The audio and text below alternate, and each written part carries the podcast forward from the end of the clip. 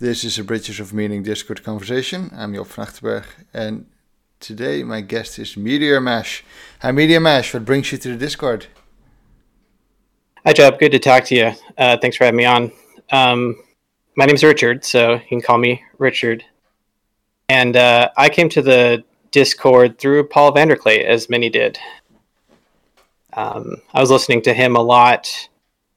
Uh, I listened to him. I started listening to him right away as soon as he started talking about Jordan Peterson because I was very into the Jordan Peterson train when that was going on. How'd that happen? So, a lot of people, and Paul is one of these, will say that they like listening to Jordan, but then they sort of get turned off when he's talking about politics. For me, it was the opposite. I was very much into the politics of what was going on at the time. So I kind of came in from the other side but um, so I was really interested in Jordan because he was really he was really articulating a lot of what was really going on and some of the deeper ideas behind you know what's going on in college campuses at 2016 which i was desperate to understand. But i liked listening to him talk about that so much i started digging into a lot of his other things. And he he really jordan peterson really transformed a lot of my thinking and how i view the world uh, really opened up a lot of possibilities of uh, sense making and, and interpretation for me. I'd love to hear you expand on that. Yeah, so um, I guess we can go back. Um, so no harp noise. A harp noise? Yeah, when you go back in time, you said noise. Oh. yeah, yeah, yeah. Um, so actually, I was listening to your podcast with Aaron, the most recent one that you put up, and there's some interesting similarities there. Uh, I too am in North Texas, and I am currently going to an Anglican church. Huh. Uh, so when so when he was talking about what was going on with the Anglican parishes breaking off from the Episcopal Church, that was uh, very familiar to me. But I didn't start going to an Anglican church. I actually grew up in a and in, in a Calvary Chapel evangelical background in Southern California. And I'm married now, and my wife is the reason I'm going to an Anglican church, but she finds my background hilarious because she's familiar with evangelicals in Texas, but she's not familiar with the very different brand of evangelicals in California. So, um, it, yeah. you know, it's like very fundamental. Sorry. Yeah, very fundamentalist Christian, very serious about hardcore, believe in the Bible. We got way deep into prohibiting a lot of things that were going on in the culture, like Pokemon and Harry Potter and secular music. So that was all very familiar to me. But there's another twist on it being from Southern California. It was our family was also very invested in organic foods, natural remedies, environmentalism. So if anybody listening is familiar with uh, the Babylon Bee, and they make a lot of jokes about essential oils, that's because they are also Southern California evangelicals, and they're in the same culture. How does that even connect? Essential oils? it's a, I think it's a broader. Um, so that's actually a very good question. Uh, so I was one of the first big waves of Christian homeschoolers. And a lot of that came from a distrust of official institutions, as also was with the uh, the media and the entertainment industry, like Pokemon and Harry Potter. There was a very uh, very deep insistence that you know there's like the, the what was the how did what was the expression? It was sort of worldly things of this world. Mm-hmm. Um, and so, you know, the belief was that Satan is in control of this world. So whatever's big in this world is being controlled and manipulated by Satan. So, um, you know, the secular music was a big one, but also the organic remedies and the essential oils came from the more, you know, God created the world, God gave us all these natural things for our use, and it's only corrupt man that has built up all these artificial medical uh-huh. institutions that are taking us away from the way God originally made us and wanted us to handle these sorts of things. Yeah, but so is asbestos. yeah. So, um, and it didn't go too far. They weren't anti-surgery, or there was a decent amount of anti-vaccination, but it wasn't ubiquitous. Um, but there was there was definitely, and I think it tied into the environmentalism and the organic foods. It was this. So, and and Paul VanderKlay talks about this, right? Like in the in a lot of secular thinking, there's this sacralization of the natural world that animates a lot of the environmentalism for the Southern California evangelicals that that carried over and sort of like built this like it wasn't sacralizing the natural world, but it was like there was like a crossover there, like this is God's creation kind of a thing. Mm-hmm. Huh. Yeah, I, I recognize that and I think in my country, that's more of the the the strict Christian Reformed people who hold these views. So that's interesting. How how did that? How was the experience for you to go from that to uh, the uh, Anglican Church? It was very interesting. So my wife grew up in the Anglican Church, so she hasn't really known anything else. Um, and fortunately for her, she she was she grew up in a very very good church, and I really like that church. It's a really good congregation, really good uh, leadership. So I was very happy to be there. But when I first started going, um, it was really I didn't know what to expect because one of the things in my evangelical background was, uh, and this is specific to Calvary Chapel. It was obviously very, very anti-Roman Catholic, it was also very, very anti-Calvinist. Oh, so boy. there was this I say sorry. Oh, just just you know the the way these churches just they identify by pushing back against like we're we're definitely not Catholic and we're not Calvinist either.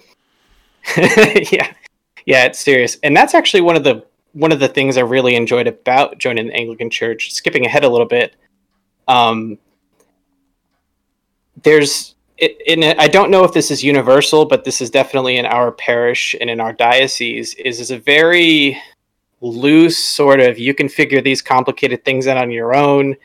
You're not you're not excommunicated for holding a different you know this view versus that view. So in the Anglican Church, they do hold a lot of the like a lot of people do believe a lot of the traditional things like the Marian dogmas and those kinds of things that a lot of Protestants don't. But also there's room to disagree with that. You don't have to believe that, and there there's like allowance for that in different groups with different ideas, and it's all kind of understood. At least at least in our parish, it's very very relaxed in that way.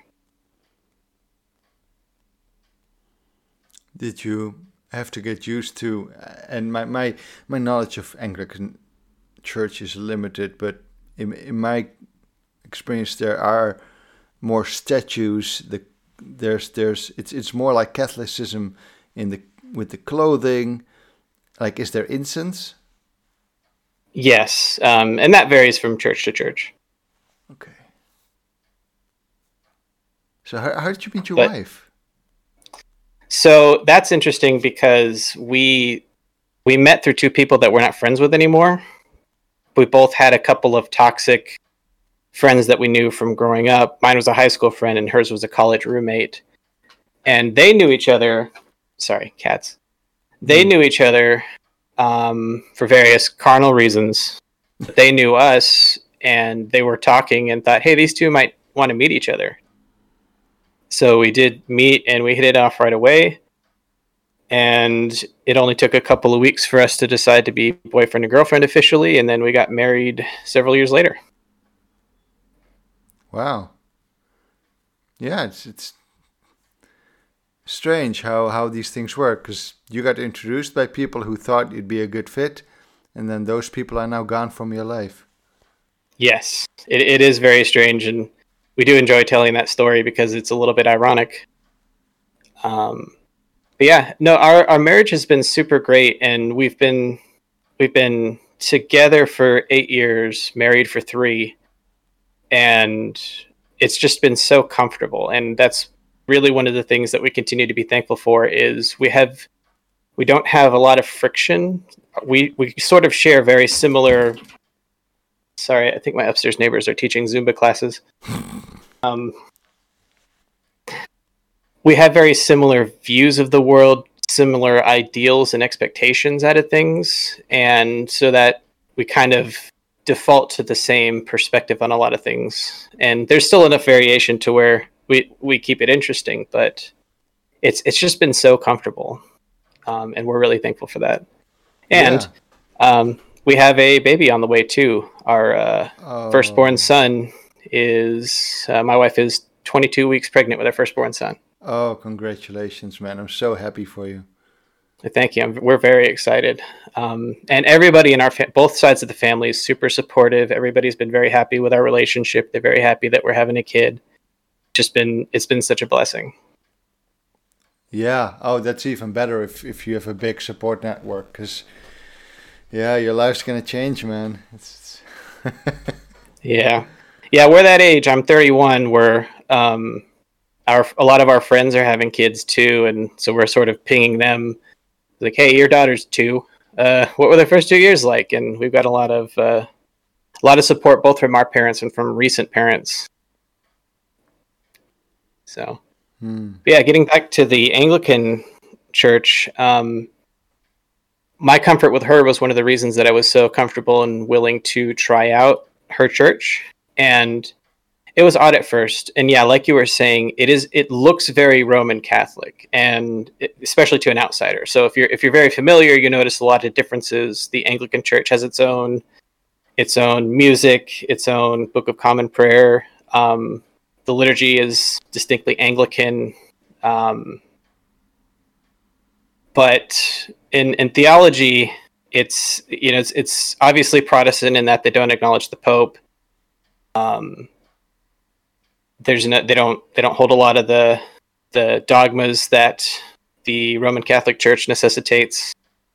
But there's also a lot of flexibility and wiggle room for people who do hold a lot of those beliefs that they should that they're still made to feel comfortable um, on those issues. I think I think the best example is there was a theology nerd uh, that I'm friends with at our church, and he asked one of the priests uh, what his opinion was of penal substitutionary atonement.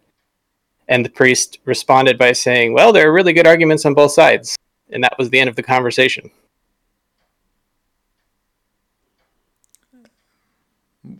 Is that good or bad? I can't tell. I think it's good. And this this goes back to why Jordan Peterson was so interesting to me because I grew up in my very fixed, narrow frame of the world, as most everybody does, because when you're younger, you, you can only fit so much information in. But when I started listening to Jordan Peterson talk about, you know, Jung and Dostoevsky and all these thinkers that he he's inspired by and sort of his interpretation of translation of it and specifically his reading of the Bible in his biblical lecture series, I was I was really blown away because you know, and Jonathan Pageau kind of had a comment about this too. It's like you're, you're listening to this, it's this is heresy. This is obviously a lot of this is heretical, but at the same time, it's very, very powerful. Like he's he's really he's really tapping into something here, and listening to him go through that biblical lecture series really sort of allowed me to detach from a lot of my dogmatically held views and sort of be able to flex between different perspectives. Um, so yeah, and then that's not to say that I have abandoned any of my previous views, but it has given me fl- more flexibility to see how somebody else could look at the same thing I'm looking at and honestly and with integrity come to this come to a different perspective looking at the same information. Yeah, I did want to ask you how or if even your switch from uh, let me see if I got this right California style evangelical church to Anglican church, if it changed the way you look at Christianity or the way you look at God? Yeah, so it didn't really change how I look at God. Um, that made this that that mainly stayed the same, and I think the views of God are pretty similar between the two. Um, but it did uh, have a huge uh, influence on my view of Christianity. So this is and this this is something I've talked to my dad about a lot. My dad is actually a uh, pastor in the Calvary Chapel uh, world. He uh, doesn't have any formal training, but he did uh, teach at a retirement home and is still teaching at a retirement home for decades. And so they gave him sort of an honorary pastorate for just doing the work. Mm. Um, and this is something I talked to him about is in that world, in the evangelical world, and especially in the world I was in, there's a an entirely unnecessary self-imposed poverty of not understanding church history. And as I was going to the Anglican church, a lot more of the church history stuff started coming out. And I think one of the ones that really made me start investigating it more was the Good Friday liturgy. And one of the priests was saying that this is the oldest liturgy we have and goes back to, I think he was saying 200 AD. Wow. So just just having that connection, having that powerful sort of ceremonial um, way of worship really impacted me, and it was really interesting for me because in the evangelical style, it's very cerebral. It's about your beliefs, but there's also this like deep emotional thing going on that sort of like in my church it was like neighboring on the Pentecostal movement and you know kind of had uh uh what's the word charismatics down the street but there was very little formal ceremony very little ritual um, communion was I'm, I am sure you've seen the jokes about protestant communion and uh, the little grape juice and the little plastic cup and like mm-hmm. the cracker coming in a package oh yeah. it was it wasn't it wasn't quite that bad at the churches we went to actually there was a very heavy um, in in specifically our vein uh, is very heavy like reading back into old Jewish practices, old Israelite practices, and so the bread that we used was like a Jewish bread. It was a, the I don't remember the exact name, but it's a, specifically a Jewish bread that they use during Passover, presumably. Mm. Yeah. So it was very much uh, going back to the very the very first uh, very first Christians who were Jews. So yeah, yeah, that yeah, sense. yeah, yeah, yeah. So that was the emphasis there, but but again, it's they're going through going through like communion and baptism. It was very much just a. It's like, well, this is what we're doing, and there was a very heavy, a very heavy emphasis on this is why we're doing it, and actually, I blew my dad's mind recently because we were talking about the teaching of the real presence, mm-hmm. um, and Paul had that conversation recently about transubstantiation, and I was talking to my dad about it, and the church we went to was on the it's just a symbol side. I blew his mind when I told him, you know, that is not has not been the majority belief of Christendom since the origin, right?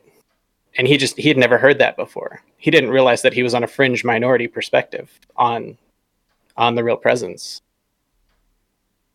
And so that that goes back to that self-imposed poverty about not understanding church history. Yeah, I, I wonder why that is. So, and and Paul's talked about this kind of stuff a lot, and it really resonates with me. Um, there's definitely a feeling because one of the main motivations for us being homeschooled was that uh, our parents were unhappy about the teaching of evolution in in public schools, and that kind of went right along with some of the stuff that Paul's talked about about trying to force Christianity through this. I'm sorry, I've got the cat. sorry. That's all right. Trying to force, trying to force Christianity through this modernist, post enlightenment, post enlightenment, post scientific worldview, hmm. and not appreciating that the Bible was written long before that, and that the the way the Bible is written and the, the way the Bible teaches things is not in that mode, not in that frame. But they were insistent, they were young earth creationists and very insistent on the well, the Bible says God created seven days by speaking, so that's what we have to believe. Yeah. I, I knew someone, or I know someone like that, or at least used mm-hmm. to be like that, and then know, he broke with that, and you see that with with you know the the Rhett and Link conversation as well, and they Yeah. just they just flip a, a 180 the other way. hmm Like if if that isn't true, and then well nothing's true, and then you have the the churches like the one you're going to, the Anglican Church, and let's say the Catholic Church, and they yeah indeed they look at it differently. hmm Different things are being taught there. Hmm Yeah, and and I you know it's been a very privileged path I've been on because as I started running really hard into these questions about you know evolution and young Earth creationism and that sort of thing, I started to have some real questions. Sorry, I got the cat again. Was that Sorry, uh, man. what was that painful or was that just uh, curiosity? It wasn't painful because my I'm so sorry about this.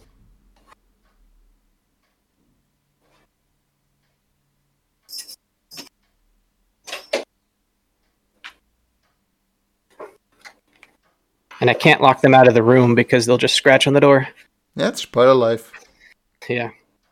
So I wouldn't say it was painful, but it was difficult, and I was I was very unwilling to let go of my Christian faith um, because it had it had done so well for me, and it really given me a lot of meaning and a lot of uh, understanding in life. But you know, these questions really needed to be answered, and I ended up running into William Lane Craig, who's a name that's thrown around a lot in these circles and he he really had a good like very clear logical easy to understand systematic perspective on on these things. And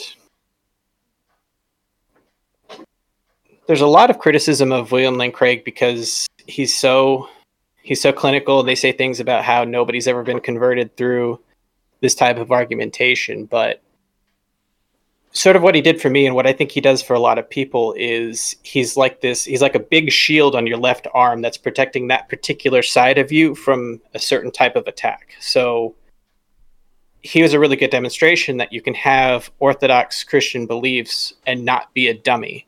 You can have really well thought out, really clear, logical, intelligent perspectives and beliefs on these things and still hold to to the orthodox beliefs and he he was actually one of the first to really help me be a little bit more flexible in my view in my perspectives because he um he one of the things he said was he sort of built he like described this net of christian beliefs and how different things that we believe as christians need to have different levels of priority and and specifically one of the things that he got a lot of flack for was biblical inerrancy. And he ar- he's argued that you can still believe and be a christian without necessarily believing that the bible is inerrant. Sure. which which was interesting to me and I really thought about it. And then he explained it. And he was saying that the truth of the gospel can still come through even if there even if there are errors in the Bible. And he was saying he doesn't believe that. He does believe in biblical inerrancy, but he was explaining that even if you lost that belief, you wouldn't necessarily lose your Christianity. Um, so that was really interesting coming from a from a uh, intelligent, conservative, orthodox, firmly believing Christian. Do you, is is Craig someone like that? Yeah. So, are you familiar with William William Lane Craig? Well, it, interestingly, I just finished his book on guard, Oh yeah, yeah, and yeah. he he the, the person is interesting because he is always happy. I haven't seen that guy unhappy once, but I I respect him as a solid philosopher, hmm and I don't think he would say the things he says if he wasn't confident in backing them up. Uh, Yeah. I didn't know he was a biblical literalist, but he does seem to understand context. So uh, I found this book useful. I Uh, learned. yeah, I'm I, glad. I learned some new things. Mhm. Uh, the case for the resurrection he makes very well in in a way that I have trouble. Well, I basically run out of arguments. So uh, yeah, I'm still trying to come to terms with that because I only just finished that book today, so I'm still processing it. But uh, what a nice coincidence. Yeah, I- I'm glad. I'm glad you're. I'm not the only one like that. Um, one of my most impactful reads was uh, Brave New World, and I couldn't say that I understood it after I finished reading it. I, it was like three or four days later, and I was in the kitchen doing something, and I talked to my wife. I said, "I get it now." Hmm. I need to reread that. It's it's on my list of, of books to reread. I it's I read it in childhood and I forgot most of it. What did you get? It's it's sort of, you know, it's it's it's good literature in that it sort of really makes an emotional, impactful point with me without it being so explicit in explaining what that point is. And this is just sort of my perspective on it. Is it's it's sort of like a it's a it's a case against hedonism, right? It's sort of ex- sort of going into this world where everything that you think you want is given to you, specifically, you know, sexual gratification at any point, and that drug soma. If you're ever having a negative thought or a bad mood, just take the soma, Mm-hmm. and and specifically with the soma, there are no negative consequences to it. It doesn't it doesn't have any physical uh, issues. It doesn't have any psychological damage, and still, even with all that, he really really pulls out and makes you question: Is this really what we want? Yeah. We really want to live in a world where everything we want is just given to us, and we don't have any desires that can't be fulfilled. Yeah, I do remember that from the book. How easily soma was handed out. Like, oh, oh, just just have some of that. You, you'll be good. Yeah. And Yeah. Peterson, of course, And talks about this. Sorry, go on. No, I'm sorry. I, I go on and on and on and on. No, so I, I I have a question I don't want to forget to ask, because from what I understand, you were clearly wrestling with some parts of your faith, especially the literal parts. Now we hear about people, uh, kind of well, breaking out of the the frame and going the other way. Do you think you're ever at risk of doing that? I don't think so because um, the role models in my life, eh, particularly my dad, were such good, strong role models that I would look at him and I would think he can't be all wrong. So even even if I'm having these issues and struggles, this particular worldview, this p- particular belief structure, can't be fundamentally wrong because at least in my life, in my world, it was producing such good results and such good people. Hmm, that's a good way of looking at it. So, and and it, and sort of as I've swam through these things, I've sort of determined, okay, some really good arguments for this particular belief that I can hold on to, and then here's these other beliefs that, you know, I can take or leave. You know, I can say I believe them, but if if it ends up being incorrect, then that doesn't blow my whole world apart. Sort of talking to my wife about it. Sort of, I'm a very very visual thinker, so I like build these diagrams and representations in my head and then sort of bounce them around each other to see what happens.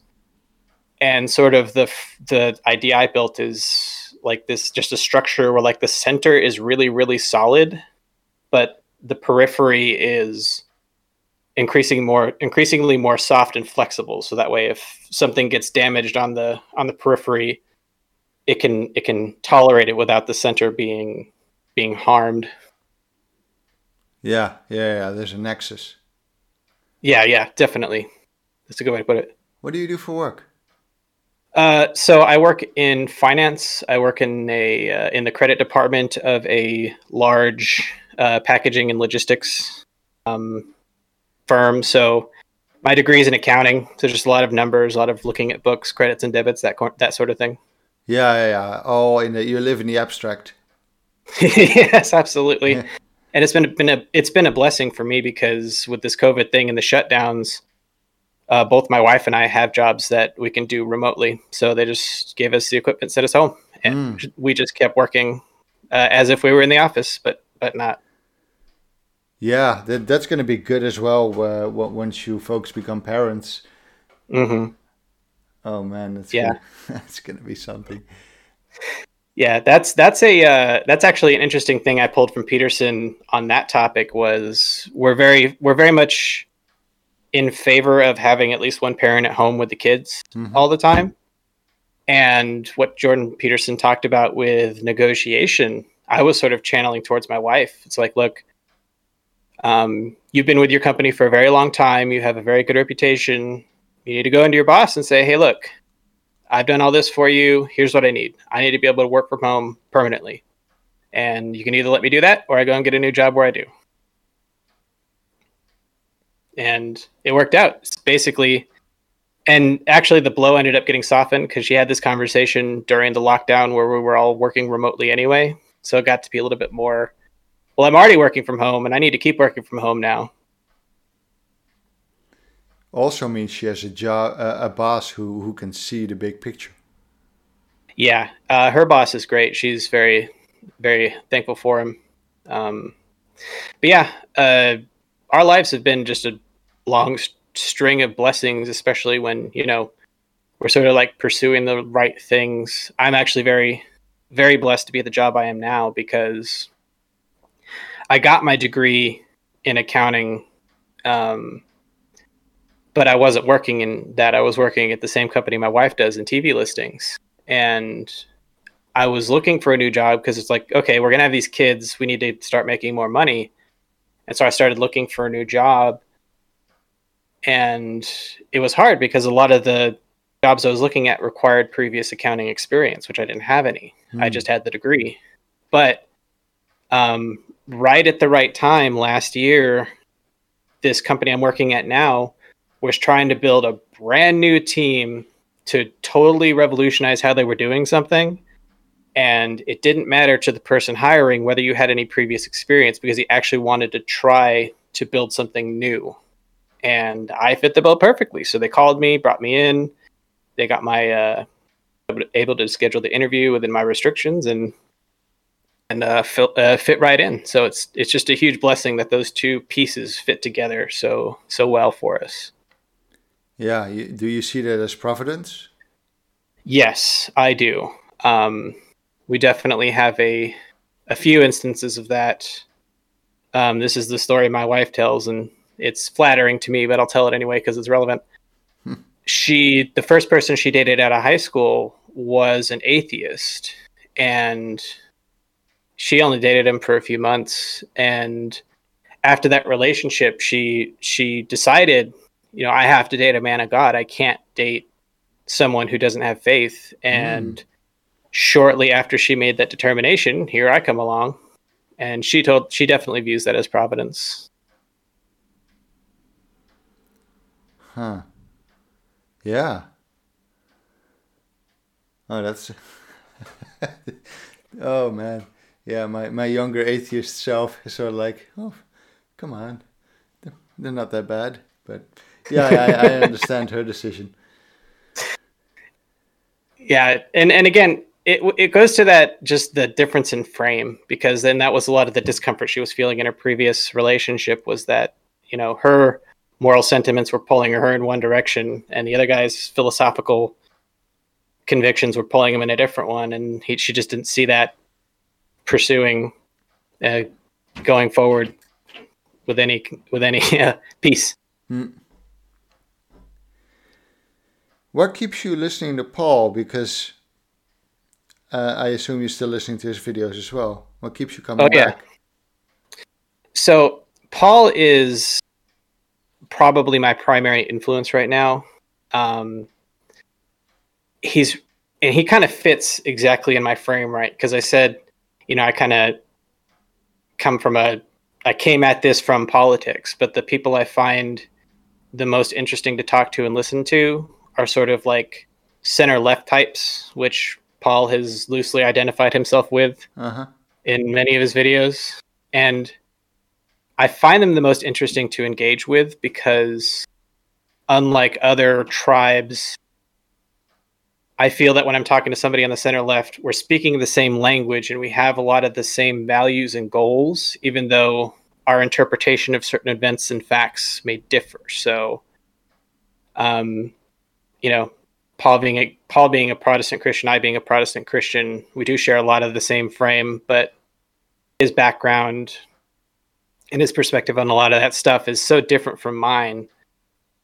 And that when that comes out, I can sort of I learn a lot from it. Um, but even more importantly, I, I was I was specifically looking for an Orthodox Christian perspective specifically on what Jordan Peterson was doing because what Jordan Peterson was doing was so powerful and so impactful. There's something really important going on here, and I need and obviously Paul is very more much more educated and experienced than I am. And him sort of going into this from his perspective uh, really helped bring a lot of light because a lot of the a lot of the other people that I knew that were in high positions of authority in the church, so to speak, had no idea what was going on and didn't have any answers, or there were a lot of canned answers. But but Paul was a lot more a lot more flexible and understanding, and as as he's as he's uh, demonstrated throughout his YouTube career, very willing to talk to a lot of different perspectives. Yeah, definitely. That's that's what makes it all happen, man. Yeah. Are you uh, able to go to um, Father David's meetup in Texas? You think? I think his name is Father David. I'm not sure. Um, I haven't really looked into that yet. This is sort of my uh, struggle with these online communities. Is I end up being so busy in my in my immediate life mm. um, that uh, I don't end up uh, connecting as much. And I'm hoping that this uh, getting onto this Discord would be a little bit different, and I can get a little bit more connected because I feel like there's a lot more common ground, and it's not just it's not just a connection based on some passing entertainment interest, but something more more meaningful. Hence, the bridges of meaning. Yeah, and of course, Texas is such a huge place that it's not like mm-hmm. you just drive half an hour and you get there. That's that's yeah. always a consideration.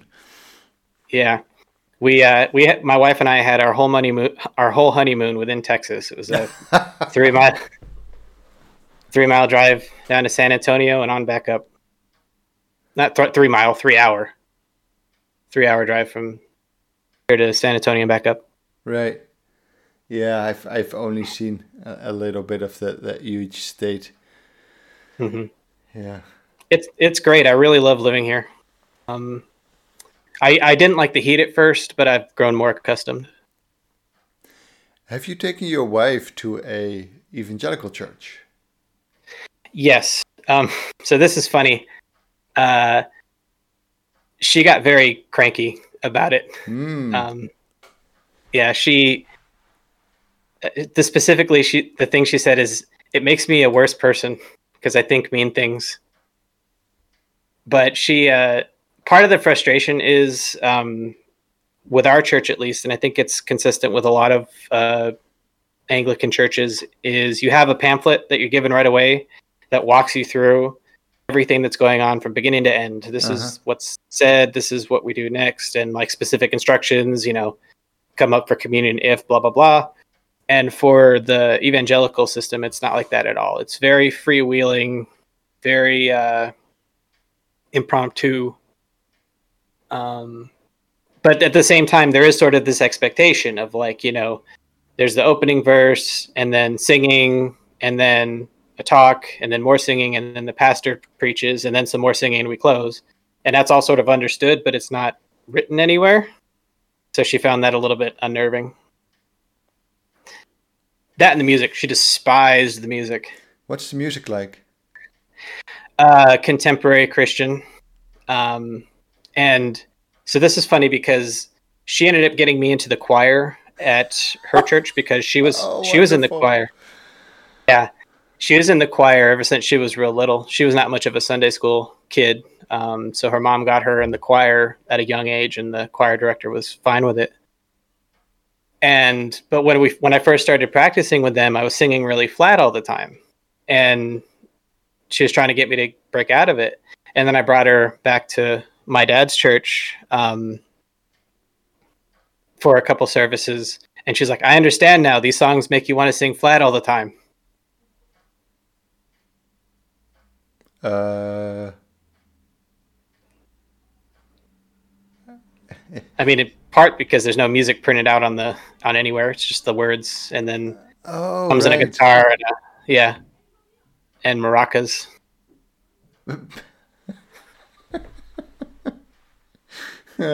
You've had quite the life, man. Yeah. Um, and that's that's sort of uh, what I was thinking about because I felt that on a certain level, you know, me coming here through Paul VanderKlay through Jordan Peterson was sort of you know the standard introduction, but I feel like the further back we go, it gets a little bit more varied. Yeah, and, and I'm just I'm just so happy to hear you you have a good relationship with your family still, even though you switched Mhm. churches and and Mhm. child on the way, and it's just all you know stable jobs. All these things are blessings. It's just so good to hear. Yeah. Yeah, and, and it's one of those things where we're very aware that not everybody has it so so well, and you know, we definitely had our struggles in our our background. I've had a couple of couple of real serious um, stains in my background, but for the most part, the people in our families and our our church communities have been gen generally and genuinely good people who, even though they get a lot wrong, you know, they're they're they are very genuinely caring and want the best for the people around them, Hmm. which definitely helps. Yeah. And uh, when it comes to the Discord, is that uh, is it useful in any way to you? Because I, I don't see you interact there a lot. I think you seem to be a lurker. Mostly a lurker right now. Yeah, I've talked a little bit, but mostly just about video games. Um, it's very pers- honestly, it's very intimidating for me because being deep into this stuff and reading the books and you know listening to Jordan Peterson and Paul VanderKlay and these other people talk. When I'm out with other normal people, I get to really be dominant in the conversation and know and be able to express a lot of things that they're not familiar with at all. But then I come into this Discord and it's like, oh, everybody here is probably smarter than me, so I'm gonna keep quiet and and watch. Yeah, it's and there's nothing wrong with that. I mean, it this place is, is selects for a particular type of argu- argumentative person. It seems. yeah. Um, but uh, and that's that's an interesting thing too, and that's uh, so sort of through Jordan Peterson, I ran into Jonathan Haidt, and I used to be a very argumentative Ah. person too, and I was very uh, very stubborn, and my my younger brother can tell you a lot about that, but and I so sort of going back into the politics side of things, I was never comfortable with just dismissing people, um, people who disagreed with me. So, and it, that happens a lot, and that's a lot of what the, you know, goes on on social media is just dismissal and attribution of motives. But I really wanted to find out what was going on. So Jordan Peterson had an interview with Jonathan Haidt, which led me to start looking into him. And then I read his book, Righteous Mind, which I'm sure 75% of the people on the Discord have read already. So I'm not Mm. telling them anything new. But I really, it really helped me understand that, again, like we were talking about, people of different, um, people can look at the same facts and the same situation and come to a different conclusion honestly and with integrity. And Jonathan Haidt really helped illuminate a lot of why that is and sort of you can see the patterns of that playing out. So that was really helpful for me um, to be less yelling facts at people because that was one of the other things I learned um, was that yelling facts at people persuades absolutely no one. and I also realized it didn't persuade me either. So I had to figure out what's that about. Yeah, yeah. That that's pretty much Twitter already showed that. yeah. Not a big revelation, but No, but I agree. I mean, his his book is just lovely. And, Yeah. yeah. I really learned so much from it. That was that was another really life changing uh, experience for me was reading that book. I've listened. I have the audiobook and I've listened to it probably five times. Wow. Okay. Yeah. No, that's that's. you can you can quote from it by heart. Certain portions for sure, um, and so thanks thanks thanks to the equipment I've thanks to the I've been equipped with listening to that audiobook and also reading Thomas Sowell's Conflict of Visions, I feel one of the things I'm trying to do, again, because I'm I have a lot of politics on the brain, is trying to be a bridge between people because I do have a lot of understanding of how both different sides view things. And this is sort of in my personal everyday life. I don't I'm not trying to, you know, do anything bit large scale on the internet. But just, you know, when I see conflicts, political conflicts and people I know sort of helping be that bridge between it's like, well, this person's thinking this because this way, and this person's thinking that because of that way, and they're not just evil and they're not just stupid. They they genuinely and sort of being able to explain that value structure I've found is very helpful. Yeah, no, fully agree. And and Peterson will say the same thing. Like yeah. People are just weird enigmas of contradictions and, and, and beliefs and superstitions and presuppositions and yeah, and you you lose all that that stuff in Twitter. so yeah. we, we got about 15 minutes. Is there anything in particular you still want to talk about? Mm. Yeah, I did have one idea. So, um, sort of in my my perspective, and like I said, sort of bouncing things around in my history. Um, I think I did come up with one. I think I came up with this thought uniquely, and I'm sure someone else smarter than me has come up with it somewhere. Um, but this this one idea I had because I was reading about um, again Jonathan Haidt's uh, righteous mind and the the evolution of morality as a group binding uh, phenomenon. And I was like, okay, so if morality is this group binding phenomenon, and then going back to William Lane Craig, wow, it's convenient. We've talked about all these people already. Um, so a lot of people have issues with belief in God and Christianity specifically because of the problem of evil. Mm-hmm. Um, and William Lane Craig's answer to that, as you're familiar with as you read his book, is that um, uh, is basically philosophically an inert point that we're not in a perspective to judge whether or not um, what's going on is justifiable. Yeah. Um, and then there's the Euthyphro dilemma, which he helped me explain because I actually came across that a couple times. Was you know, is it good because God demands it, or does God demand it because it's good? And his answer to that was the uh, third option, which is God is the good.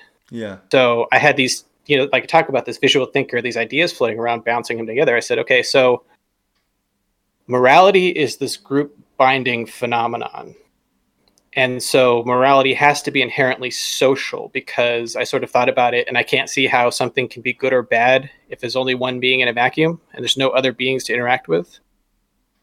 And that's, I guess, that's sort of a, an assumption that I'm taking, but I can't see any way out of that. And sorry to Sam, our our uh, her- our Discord heretic, but um, that sort of saw, seemed to make perfect sense with me with the Trinity which is if morality is this inherently social thing, but God is morality, I don't see how that could work unless God was social. And so in the Trinity, we have this perfect unity of three persons. And that just seemed to make so much sense to me as a as a defense for the classic view of the Trinity.